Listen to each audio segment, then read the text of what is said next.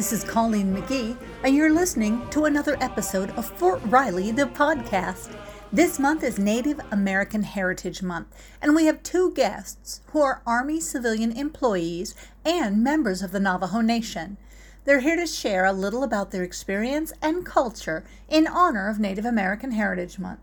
Hi, my name is Gabrielle Vell, and I work at In and Out Processing at Fort Riley, Kansas. Hi, my name is Juliana Johnson. I work at the DEERS office. So, November is Native American Heritage Month. So, talk to me, each of you, about where you're from. I'm originally from Farmington, New Mexico, the Four Corners area. I'm originally from Castle Butte, which is near um, Dilkon, Arizona. I am um, Navajo. They go by Dene. I'm Navajo too, and I'm Dene as well.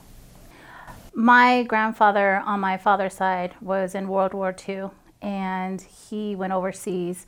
So that hearing his stories through the younger years when I was growing up was very emotional and just hearing his stories was really surprising to me because he still wanted to do what he wanted to do um, being in the military. But when he first started out, he was very young. So, and he didn't have an English name. So when he was joined up to the army and went overseas, he needed a name. And so he, since he didn't have a name, an English name, he came up with a, name. And my last name is, my maiden name is Bitsui, which means grandchild in Navajo. So my maiden name is Bitsui. So his name was Frank Bitsui. So that's how he came up with his name.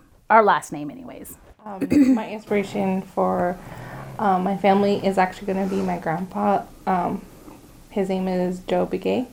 Um, he did was in the Vietnam. He did pass away a long time ago. He did earn some Purple Hearts, honorary medals.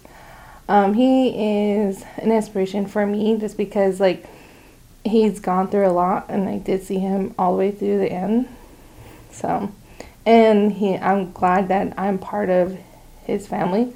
Um, I'm part of him as well. Um, my maiden name is Begay, as known as um, my son. So tell me about what each of you brings from your heritage? Um, the sense of family, of being connected with um, having a close set knit family, even though you don't have family here, you kind of find your surrounding friends and coworkers become your family. So being com- from coming from a big family, um, and that was a big thing when we were growing up was it was always about family.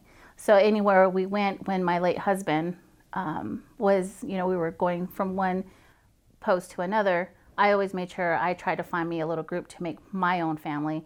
And so I wasn't so lonely, and I would teach them traditions as well um, traditional foods, what we did, um, ceremonial stuff. If there was a powwow nearby, you know, I try to take them there. So kind of trying to bring that culture into somebody that didn't had no idea about our culture at all.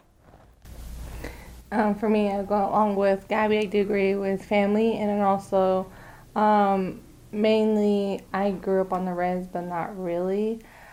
Mainly, my mom taught me is like learn how to be, you know, be your own individual. Um, I did learn how to associate with other natives, and pretty soon I started learning. Oh, she's native, and I, I that's how I met Gabby, and I'm like, are you native? and she was like, yes. it's learning how to say, like, not being scared to introduce yourself mm-hmm. to other natives and, you know, being like, oh, you're native. I understand. Yeah. Even though they're not Navajo, they could be other cultures. And you can tell the difference on that. what is your favorite thing about being Navajo? When being away from the natural family and out here with the families that you've created, what is your favorite thing to bring into that? I guess the culture itself, because not a, like I said before, you know, not a lot of you know other people know what we as you know Native people do ceremonial things, um, bring in that culture and experience to you know my friends or my coworkers or just anybody who wants to learn about it, and that's what I love. I love teaching you know people about my culture. And I do the same thing as well. I teach people about my culture, just like Gabby. And everyone's like, think I'm different cultures, but I'm like, no, I'm just one Navajo. Um, I guess it's just a popular thing. As you know, people always ask, how do you say hello? You know, it's yad eh. Um, and then how do you say goodbye? Well, we never say goodbye. You know, there's there's no such thing. We always say see you later because that's just a thing. We're going to see you later. We're not hoping for that to end. So instead of saying see you later or saying goodbye, we say see you later, and it's going it. You when I meet other people, and especially natives, you know, just like Gabby, I go yate. She goes yate, and then we say we say each other's clans to make us more family oriented. My clan is Tachitni Nishne, Sanjikine, Bashichin, Tochotni, Deshache, Kiani, Deshanella. So, like, when I introduce myself to Gabby, then she'll tell me, oh, you're my sister. Yeah, that's how we distinguish each other because of relations. You know, because we're such a big tribe that you can you're you're never alone. You're never you don't have family. Yes, you do have family. You know, there's so we go off with the four the four clan. You know, your four clans, which is your mother's clan um, and your father's clan, and then you go from there. You go from your mother's father's clan and then your father's father's clan. So that's how we distinguish um, each other as brother or sister, cousins. We don't have first cousins. We don't have six, you know, third cousins. We're all that's like if her kid, if her and I were related, her kids and I, she, I would be their second, like their mom, you know, mm-hmm. and our kids would be brothers and sisters. So there, we don't have the cousins relationship. Mm-hmm. Yeah. What has been something that you wish more people understood about your culture? That we're still around. We're- there's a lot of us and we're still around and we still struggle as mm-hmm. far as not just i think our generation but you know my mother my father generation as well you know we're still around we're still here however the the poverty is still there my grandfather he passed away in 96 and he waited his whole life to get electricity it didn't get there until the navajo nation where my, my grandfather lived until like 97 so he was not able to live until up to the date where he got electricity. That's all he wanted. So there's still a lot of poverty out there, but you know, I just want everybody to know that yes, we're still around, but yes, our culture is struggling. The reservation doesn't have adequate living spaces, um, running water. Some places don't even have electricity still. Um, we don't live in teepees. Yes, we do no, not we don't live, live in in teepees, teepees. Okay? No. we don't live in teepees. so everyone's is different. Uh, for me, with my grandpa, he, the tribe did build him a house, but yet he didn't. Ha- he refused to actually live in it. He still chose to live in a hogan, and he always says, "Well, the house that's built from the tribe is not going to be warm enough for me.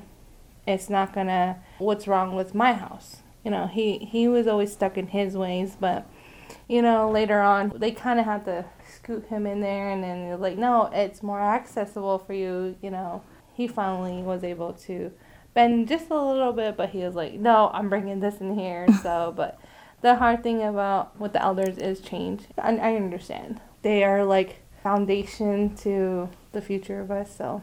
I, I always go back to the teachings and tell my kids like you respect your elders regardless of if it's native or non-native you respect your elders What do you hope to bring and to contribute back into your culture? I guess just to teach, you know, again, the, the culture, you know, that we as Native people love our culture. We love their ceremonies, the Mother Earth. We are all about Mother Earth and how it works, and we want to make sure that she is taken care of. So I think a lot of what I would like to contribute is more of my background of, you know, ceremonies and the culture, how we live, is what I would like to bring. i do see that my family um, asked me a lot of my opinions how to they should apply for certain jobs and how to do corrections on their resumes and it's just like you know small things i'm always willing to help family out you know just a simple resume or just going back home helping out for a ceremony I think we get that a lot from our families, like the younger maybe generation, or even people who are our own age, asking maybe one of us for help. Like I know I have, you know, relatives that ask me for my opinion as well, because you know I've haven't been home in so long. I have left, so I've kind of been all over the place. Being married, you know, to a soldier that passed away. So now that I'm more educated in the military and being Native American, which gives them, you know, saying, yes, you know, you can come to me for help and advice because I feel like I'm well educated in that area. Thank you for listening to Fort Riley, the podcast.